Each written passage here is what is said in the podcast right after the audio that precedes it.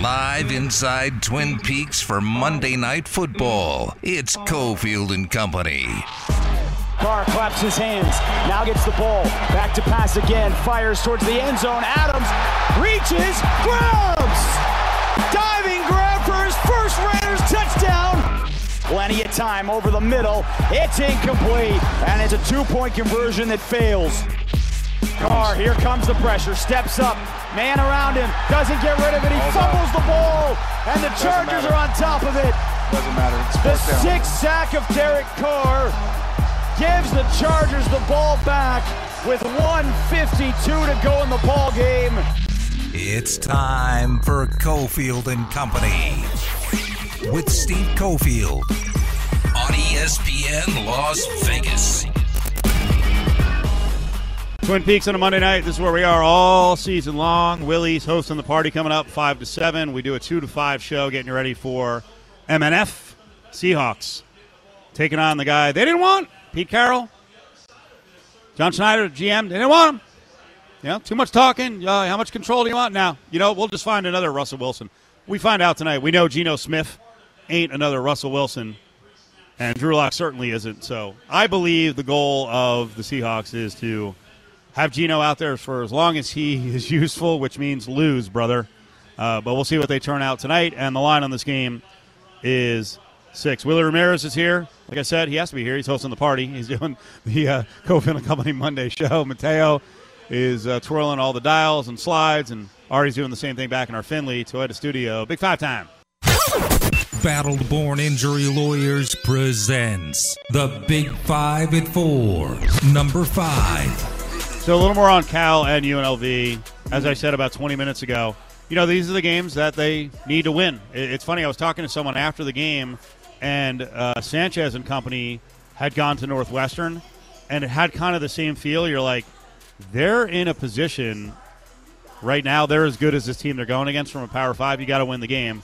That team didn't win the game against Northwestern, and the Rebels didn't get it done yesterday. And they had five chances to take the lead in the second half, and they did a lot of good things in the game, but they come up short. And these are the games that killed them last year. They went two and ten, Willie, zero and six in games that were eight points or less. This was a close game after the first quarter. Got to win that game.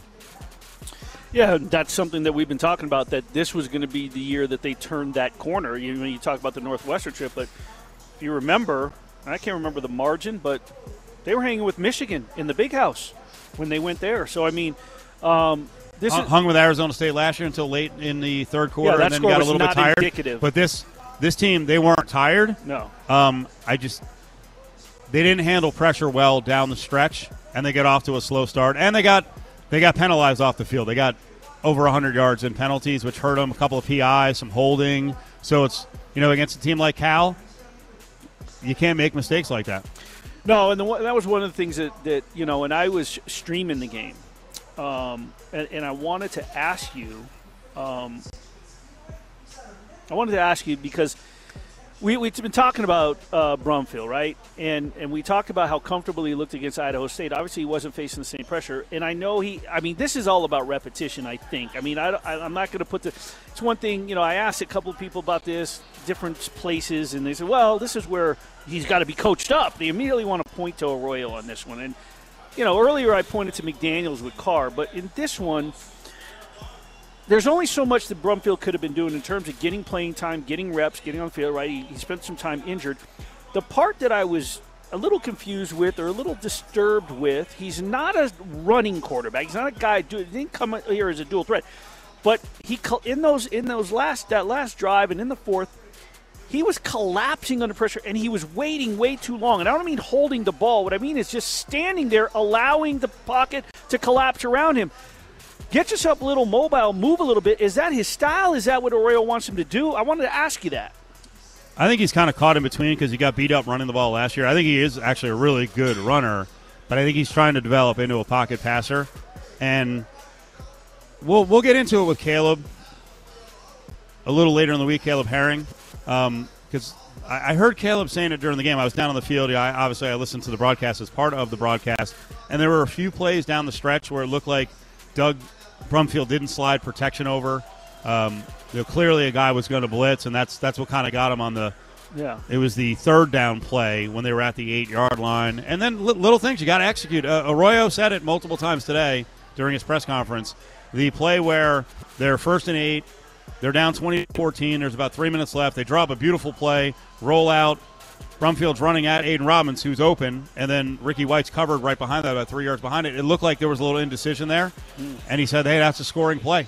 We got to make it." You know, and and Doug knows that. Um, it was a PI on fourth down. There's no doubt in my mind. They should have had four more chances. And a lot of people reacted to the video and some of the pictures I sent out by saying, "Hey, it shouldn't come down to that." Well, it did. The officials Right. have to make their right. call, but they are right. Right. It shouldn't have come down to that because of mistakes. You know, pass coverage mistakes, uh, both PIs and also deep coverage. So they're right there. But guess what? UNLV fans now have an expectation because they've been in a lot of these games. You need to win those games, and I don't know what Cal's going to do this week. Like Guy Haberman was just on with us, who uh, you know works for the Pac-12 Network, and he said the Cal line, offensive line, didn't look good. Now, now the case may be that's two games in a row now. The UNLV defense, the front seven, Yeah. has brought heat. I mean, they're one of the leading sack teams in the country. When's the last time you could say that one? One of the leading sack teams in the country. We've got 12 sacks so far, and it's a mix of a bunch of different guys. So it may be the UNLV defensive front that is just that good. Yeah, and their rushing defense, 13th in the nation. They've only allowed an average of 69.5 yards per game. Overall, total defense, 42nd in the country, allowing 304 yards per game. So, yeah, I mean they're bringing the heat up front. They're they're they're allowing the offense, or they're putting the team as a whole in position to win games. And um, no, it's a learning I'll, I'll tell you, there's been one. There's been one common theme in both of the games: the big win over Idaho State, even though they took a 45-7 lead, um, and the game against Cal. I, I didn't think they ran the ball early enough. They've got something going here. Mm-hmm. Reese is a good backup, but Robbins and that offensive line they can get downhill, and I think I really think they need to kind of establish things early Mm-hmm. as a smash mouth team, and then it kind of opens everything else up. Yeah, it's you know, there's a lot of things that are going to come together. This this is a we've been saying this, Steve. We said this during the summer is that if you remember, because I think you repeated it, you you said it to someone else.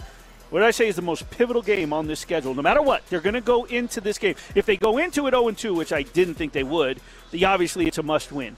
Most likely it'd be 1 and 1. There's a shot. I said that they could be 2 and 0, and then it's really pivotal, right? So this this is a game where a lot of those areas where they're not they they've sort of stumbled a lot of areas that they're really thriving it all comes together and it blends together against a north texas team that i think unlv can actually beat down. Considering north texas doesn't play defense they're ready to shoot it out. And in that case it's going to possibly if, if they want to let unlv run with them by sort of just defensively collapsing because you're ranked near the bottom in a lot of defensive categories, North Texas, that is. Um, and it allows Brumfield to do what we saw him do against Idaho State. Well, guess what? The Mean Green are not going to run over this this defense, especially with Arroyo and his staff coaching them up, having plenty of time to prepare, don't have to travel in the stadium with the home crowd. I, I like UNLV. I mean, they're minus two last I saw this morning, um, and I think that they can. I think that they can really put some put something on North Texas and make a statement and bounce back off of a disappointing loss, like you said, in a game they should have won. Number four. Interesting to see what they'll do, having expectations. Cowboys always have expectations. I don't know if these owners are delivering on the field what they're supposed to be in terms of personnel. One, I thought it was ridiculous in the offseason to come into training camp with Dak Prescott really having no backup quarterback. He gets hurt last night. Why? Well, he was under pressure the entire game. Hurts his right hand. Now that's six to eight weeks. Mm-hmm. This is a joke that they have Cooper Rush as the backup, now going to play, and then Will Grier. There were veteran quarterbacks available. This is inexcusable. The other thing is that O line. Will you give me a freaking break? Terence Steele on the right side. How many illegal motion and holding calls you going to get busted for in the second half? You already knew Tyron Smith was an injury risk at left tackle. Where are the receivers? What kind of roster has this team put together? Cooper's gone. This is a disaster. Like I'm watching that game last night, and the Bucs are good. If you're a Cowboys fan, This is acceptable? No. That roster? No, absolutely not. And and just I what's not accessible is the fact that you tried to hoodwink me into a bet on this game, and I was going to have to lay points to you. We have the promo because Ari keeps running it. Ten penalties for 73 yards. Sacked four times, lost of 25 yards. Three of 15 on third down, two of five on fourth down. 100% unacceptable. It's a disaster. You got to switch teams. Oh, no, no, no. You no, can't be no, a Cowboys fan. Yes, I can. I, I went. Can through, I- I? went through winless season. You're old enough to remember those winless seasons. What are you crazy? I don't jump ship and I don't snitch. I last uh, when the hell was it? Thursday. I was hanging with a longtime Cowboys fan, and he went on a diatribe for like a half an hour. And you know who he went after the most No. was Stevie Jones, Jerry's son, who he says is going to turn into Jeanie Buss and Steinbrenner. That he is cheap, trying to cut corners. It's sad. And obviously, the other elephant in the room, I don't want to kill the guy because he got money that he deserved for play prior to the contract. But the Zeke Elliott deal is killing them. And whatever the, the, they had, they tried to play Zeke and Pollard on the field at the same time, and it was junk. What they were trying, it was, it was just junk. They just hand the ball off or have them in one at a time. They try to play them together, and it's like play action to freaking Zeke, turn the other way, throw a four yard pass to Pollard. He's smothered. It's going nowhere. Again, I don't like this. Is like tip. This sounds like a bit right now that I'm overreacting this much. This is the worst team in the NFC East, and now without Dak, good luck. They got no shot, Willie. Well- your team blows. Listen, you said you, you can ridicule the contract all you want, but the guy's going to go after his money. He got he touched the ball. T- he I'm touched mad the at him. He touched the ball ten times. I actually Now, thought he ran pretty well. I want listen. I want to go back a couple years. Okay.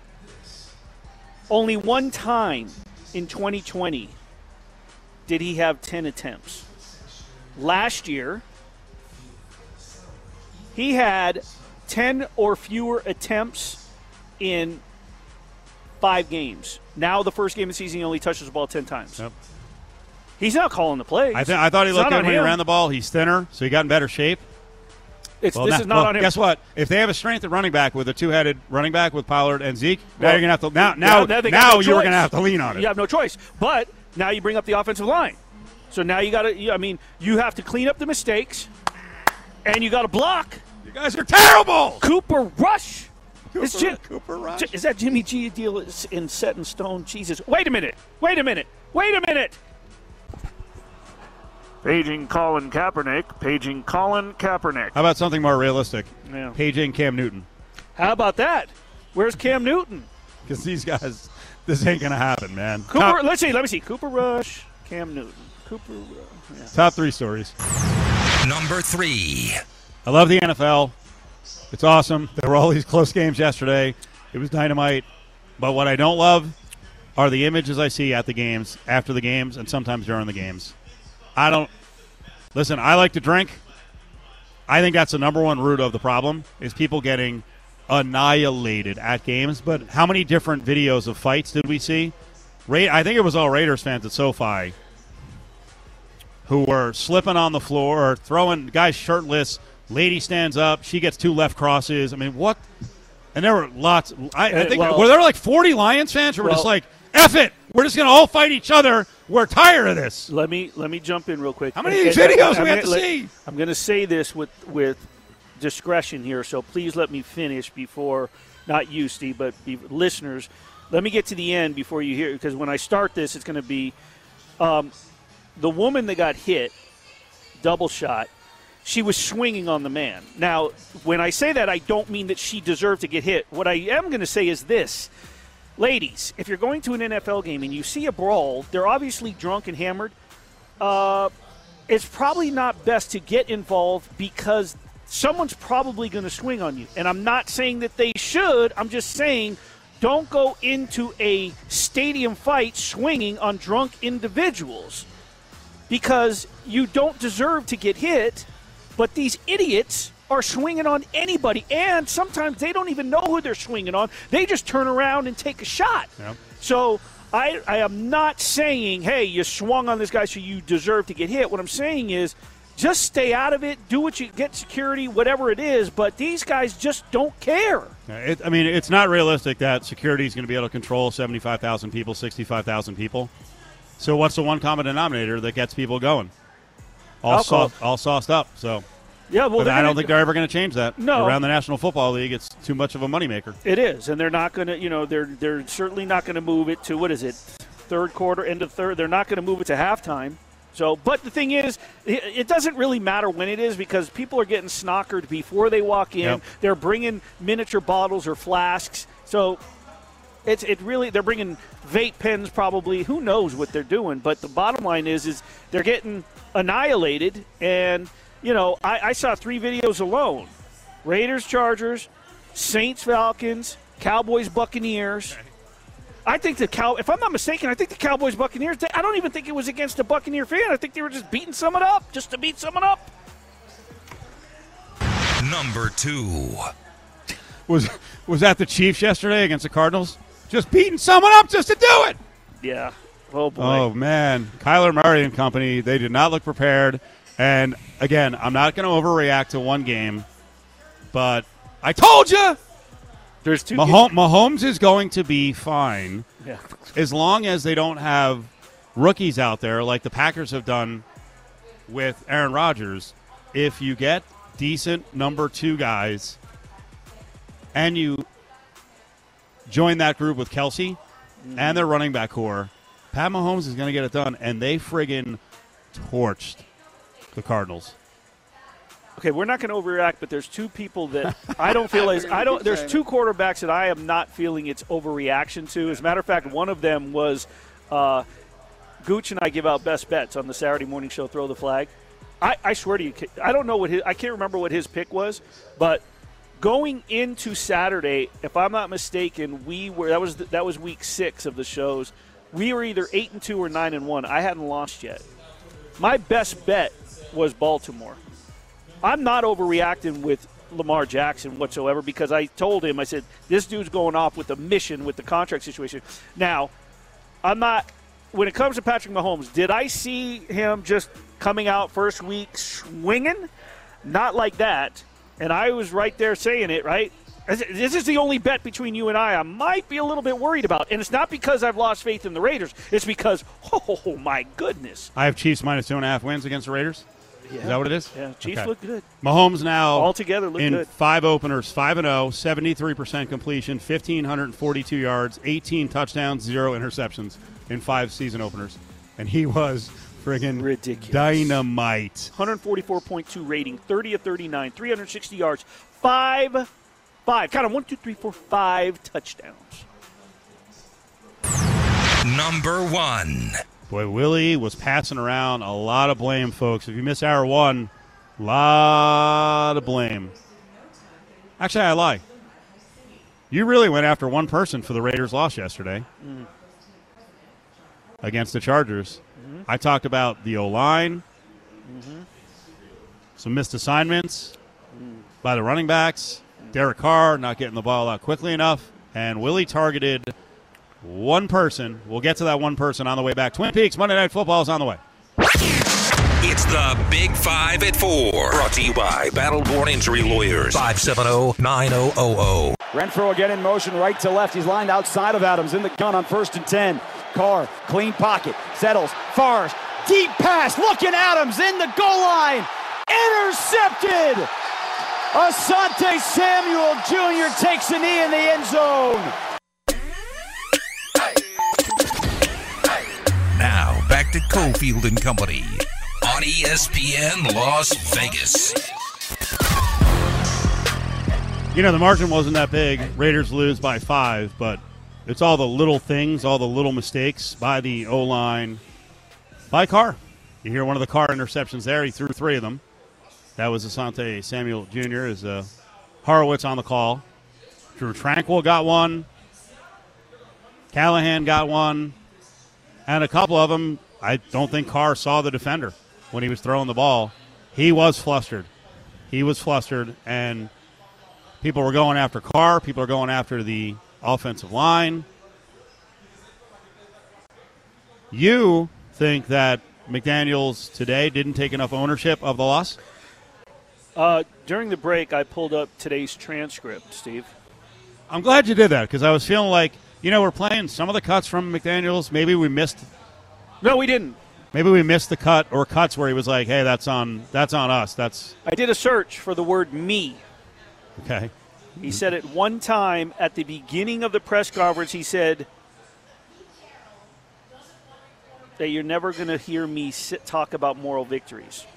I did a search for the word myself, like I have to do a better job myself. But zero times did he say the word myself.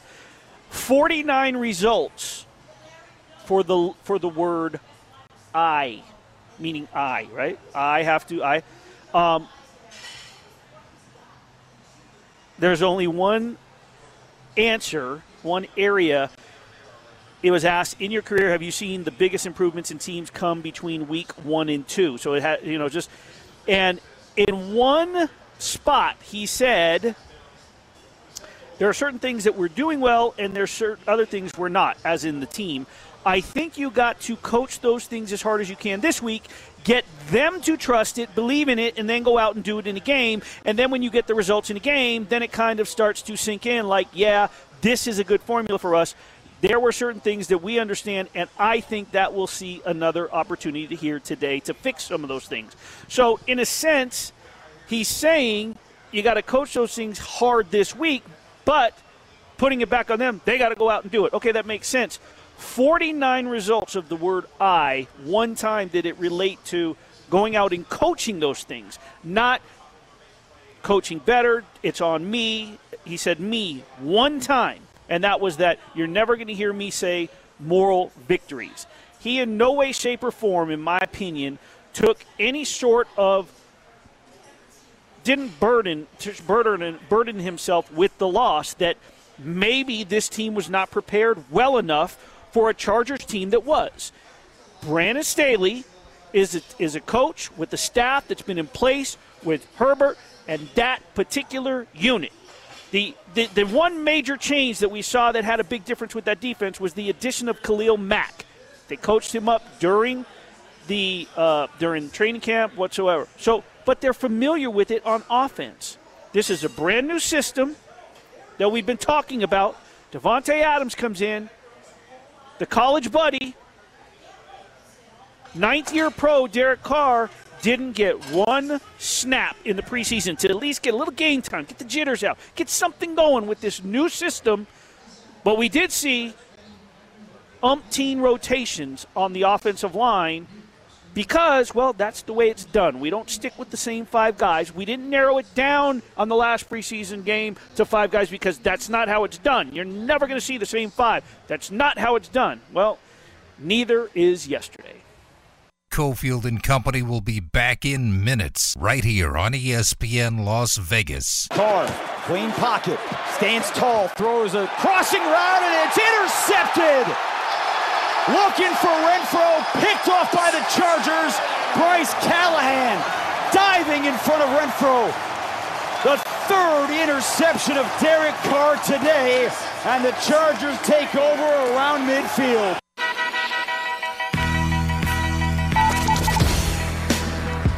You're listening to Cofield and Company on ESPN Las Vegas. Rough day for Derek Carr, under pressure the entire time. 16 hurries, 10 hits between Bosa and Khalil Mack, and they freaked him out, and they got him down the stretch, too. That was uh, one of the interceptions. Bryce Callahan, former Denver Bronco, he got it. He got it. Rough day for the Raiders. Rough day. And and the whole moral victory thing. Uh, who cares about the margin of victory or margin of loss? Got to win these games, and now they got to bounce back, and they got to figure out. Like I know what you're saying with, hey, you don't have five. You, you know, you're not you, but everyone was constantly asking McDaniels in the preseason training camp about, hey, who are the set five guys? Who are the set five guys? And you know, you're kind of sarcastically saying, hey, you know, everyone does that. Everyone rotates a lot of guys. We know why they were rotating a lot of guys because they don't have five set guys. Well, not only that, but I mean, to his to his credit, I guess, is he was mixing right. How many times did we go? Wait a minute, timeout. Does Andre James have competition at center? He said, you know, you never know what's going to happen. And Yeah. now Andre James is, you know, being tested for concussion. Hopefully he'll be back. If not, they may have to, you know, find someone to, to, to put the snaps. Now, I will say this.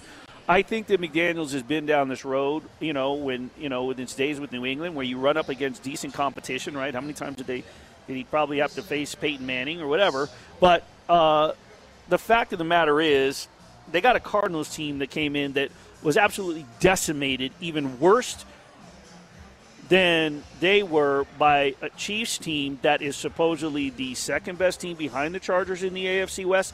So I, I, I, I tend to think that we're going, you know, we, we talked about uh, Maxx Crosby and Chandler Jones numbers. He didn't, they didn't get a sack, but they did have some pressure here and there on Herbert. Um, I, I do think that we will see an improvement, and I think that they have, they obviously, you know, they, they should be in a position to win the game. I mean, the the books looks like it opened at two and a half. It's already jumped up to five, five and a half at some places, with a total of fifty-one and a half. So they're obviously expecting a turnaround with the, uh, this offense at home, home opener. Carr and Adams, first time together in Allegiant. Um, I, I definitely think they can turn it around. It's just, you know, something's got to be done. He's got to be protected, and the defense. I think the defense is going to come to play.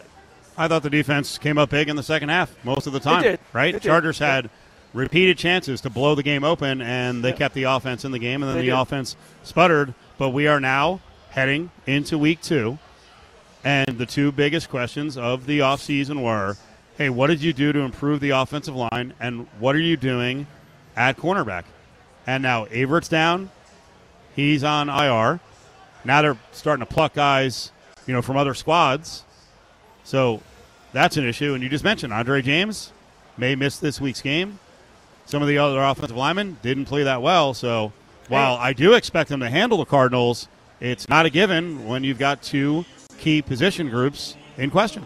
And not that we questioned it, but there was a not that we questioned it like what are you doing, but there was a question as to oh wow, keeping a big running backs room, huh? Could have got rid of a couple, maybe beefed up the offensive line, but no, no, no. But Josh Jacobs runs the ball ten times, Brandon Bolden three times. No Ameer, no Zamir. So uh, Running back by committee, I think you got to balance that offense out a little bit. Take the pressure off of Derek Carr just a bit. 37 throw uh, attempts, 22 completions, 295 yards, but the big number, three picks, 69.1 quarterback rating. So, yeah, I, I think you got to get the running game going to set up the pass uh, a bit. You know, the, the, you got to get them more involved. You have a, a stable of running backs that are fully capable. At least two more guys should have gotten touches in there. Twin Peaks Monday Night Football is on the way. It's Seahawks taking on their old quarterback in Russell Wilson and the Raiders division rival Broncos. Six point spread right now. Twin Peaks is the spot. 50 plus TVs to check things out. Big beer, the 22 ouncer under four bucks uh, during much of the game, and then a, a ton of cool food specials. Apps at two, four, and six dollars if you want the inexpensive apps. Full menu, great menu here at Twin Peaks. Come on down. It's on Eastern in Henderson. Monday Night Football coming up in less than an hour. Join the conversation on Twitter at ESPN Las Vegas.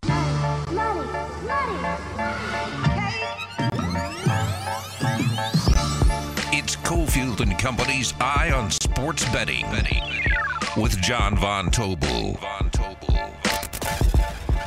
Twin Peaks on a Monday, first Monday Night Football party of the year. Got margarita specials.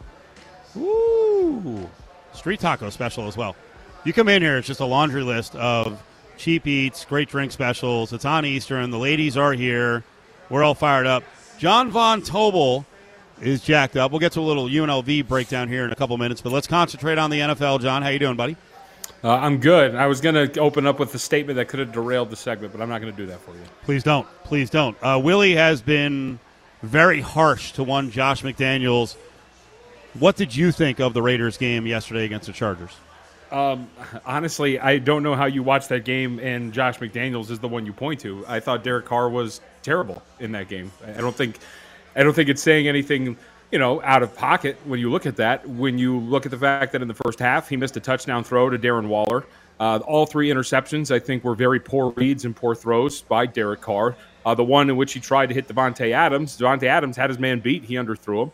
Uh, he didn't see. He tried to force one over the middle. The linebacker undercuts it, and then he tries to force another one, and it's picked off. Uh, for me, if we're making a list uh, of the people to blame for that contest, Josh McDaniels, I think, is far away from um, what I would point to. Willie? Yeah, well, he's the first one I'm going to point to because I, I, get it. You don't want to get your starters injured, and you're trying to get most of your work in during practice. But unless you get your timing down in real time, game time, with a brand new system, mm. and everyone's saying, "Well, Herbert didn't play." Yeah, well, Herbert played for the same coaching staff last year, so the system is the same.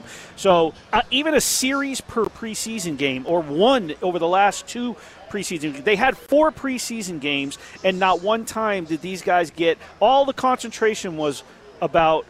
You know, Stidham looked great well, the the offensive line with the rotations, the number of guys, and trying to figure out who the starting five was going to be. In the meantime, you're right, JVT. He did underthrow. He did miss guys. He did look off. Well, maybe he needed real game time timing down, not just oh out at Raiders facility against his own defense. I mean, I think Willie, my argument, my rebuttal to that would be because he didn't take 17 snaps, 10 of which would have been handoffs and a couple of quick slants and some bubble screens. That's why he threw those three interceptions yesterday?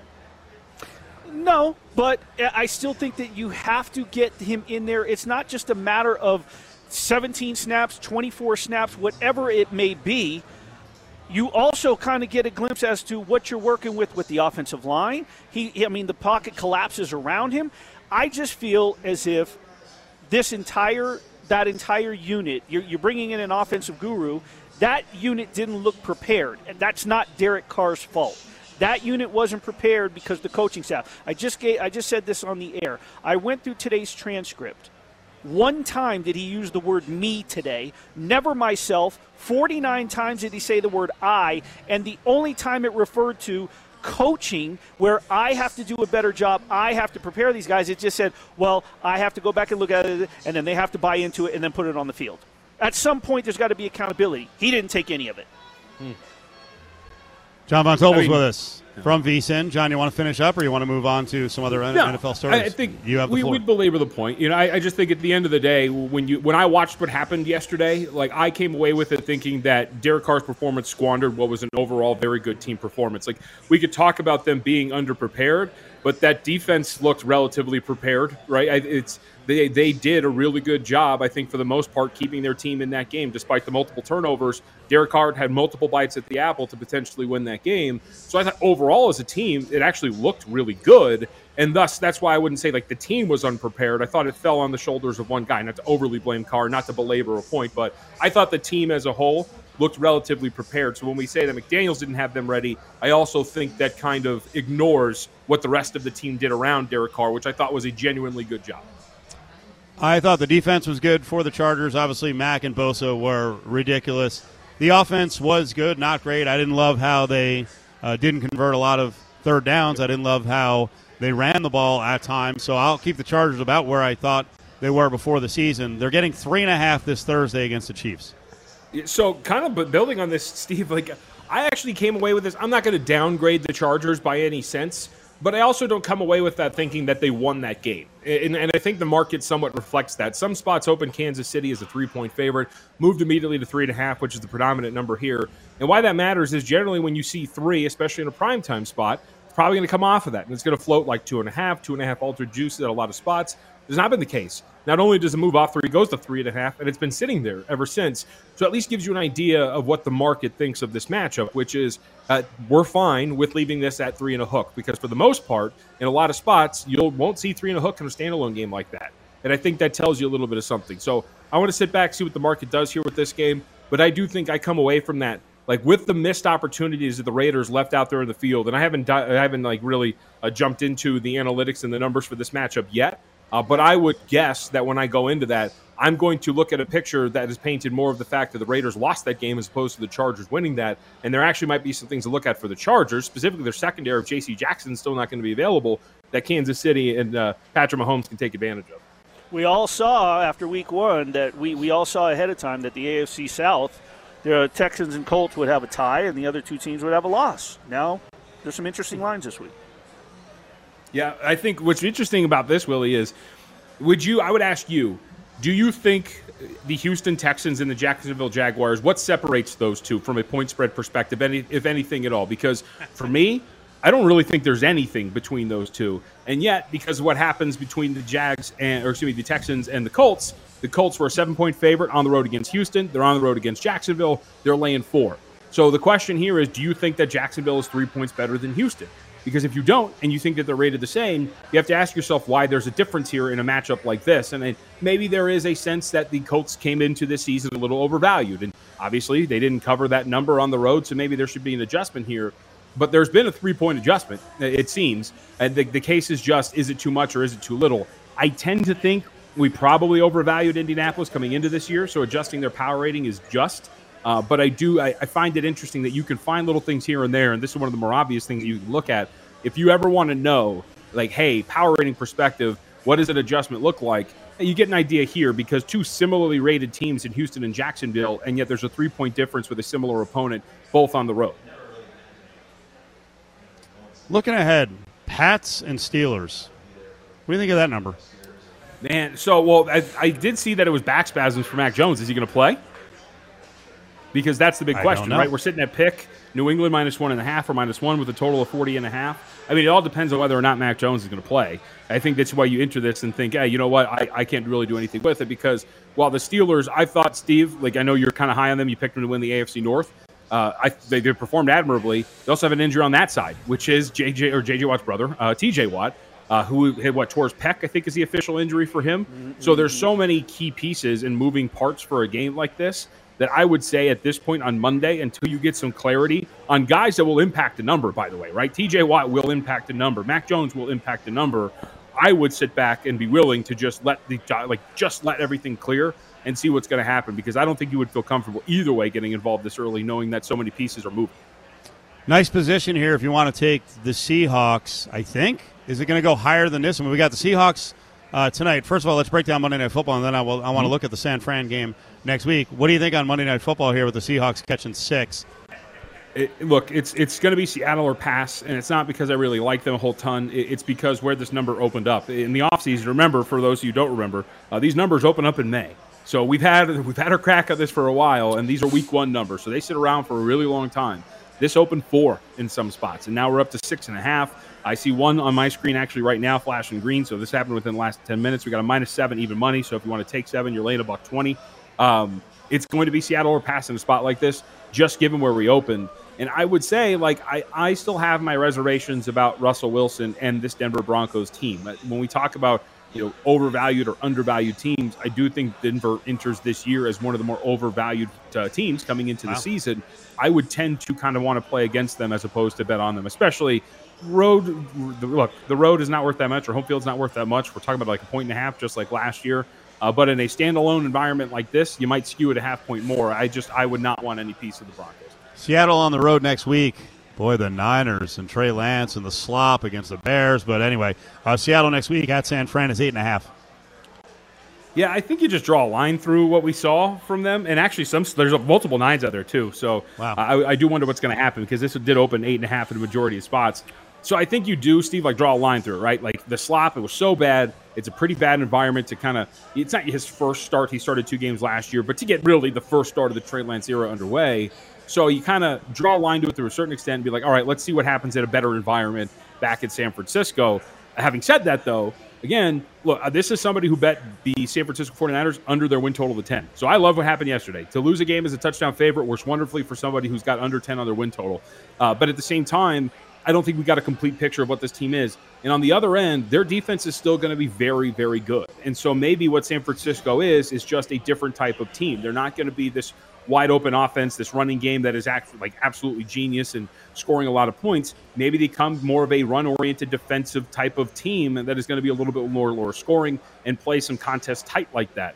I would not be rushing to lay nine with San Francisco. Now we want to see how Seattle looks here, but I am willing to bet that if I'm right, and this is also the trick with some of these numbers, if I'm right in handicapping that Seattle's going to be relatively live tonight, then I would look to take nine because I'm sure there's going to be a little bit of an adjustment there, more to like seven and a half or eight, as opposed to going up to nine and a half, ten.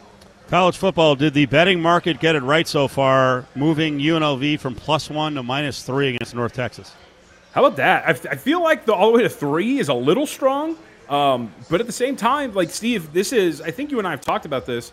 This is now the third consecutive week in which the betting market as a whole has supported UNLV. I think yep. that there is a real inclination, and I think we Brad Powers mentioned this when we talked to him last Thursday, um, that this team is better and they are going to be more competitive. We referenced we talked we got to talk to Marcus Arroyo today. He talked today about the seven losses uh, going back to last year within one score. You know, at some point you hope to break through, but from a betting perspective, this team has gotten much better, and the rating on them is starting to shift here a little bit.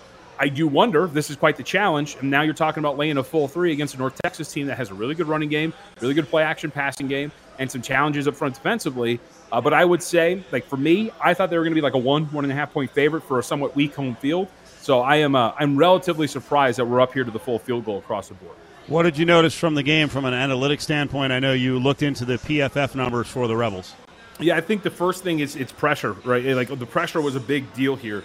Uh, Brumfield under pressure, four of nine, 40 yards, 4.4 yards per attempt. He committed a turnover worthy play. He was on pressure, just over uh, under pressure, uh, just under 40% of his dropbacks. It's relatively high rate. Cal did a really good job with that. And when he was blitzed against Idaho State, he completed nine of 10 passes for over 150 yards and three touchdowns against the blitz. He, he killed them when they blitzed. Against Cal, it wasn't the same thing. It was 5 of 12, 63 yards, 5.3 yards per attempt. Did throw a touchdown, but was nowhere near as efficient against their blitz as he was against Idaho State. So that was the first one. Uh, and the other part of this is, and you know, I asked Marcus Arroyo about this a couple of times, and uh, I asked um, AJ Austin Ajiake about this today too in media availability. This is a North Texas team that is going to play a lot of play action, and when you look at their analytics coming into this, uh, their quarterback 57% of his dropbacks play action attempts. He's thrown six of his seven touchdown passes on play action attempts. It's going to be a really big deal for them when they take them on this weekend. O line, D line, PFF. Uh, dude, so Leif is awesome. Uh, Leif, their the center, center, is absolutely yeah, their center is absolutely incredible. His pass blocking numbers are great, and, and Eliel Ehimare is by far. They, a lot of people might be surprised by this because he's defensive tackle, doesn't make a lot. He's their best defensive player. There, there's no question about it when you wow. look at those numbers what he's able to do. He's been absolutely incredible. And Ajiake is not that far behind him. Uh, neither is Adam Plant. But when you look at the numbers at this point right now, their highest graded defender is, is Eliel. We should mention one more college game before we get out and hand it off to uh, the Monday Night Football call.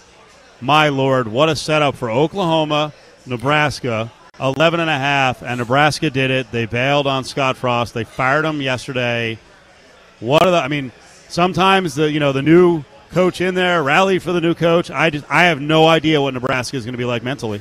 Uh, Steve, and the market says upgrade. It opened 16. It's down to, like you said, 11 and a half. Wow, the first number we nuts. saw was Oklahoma minus 16. So Crazy. there is a thought that they are getting better, and I think there's there's an argument to be made, right? That not, and I I'm not really buying to like the whole like they're going to rally. I think it's more Scott Frost did not adjust. He was not a good coach when it came to second half adjustments clearly what would beat them in the second or first half would beat them in the second half. And maybe there's something to getting him out of there, and maybe there will be some real adjustments made for this team once you reach the break. But the betting market is, uh, in, I shouldn't say all in because that's strong, but is in here on Nebraska, driving that down from some spots, vast majority open 14 and a half. Didn't matter. We're down to that 11 and a half mark now.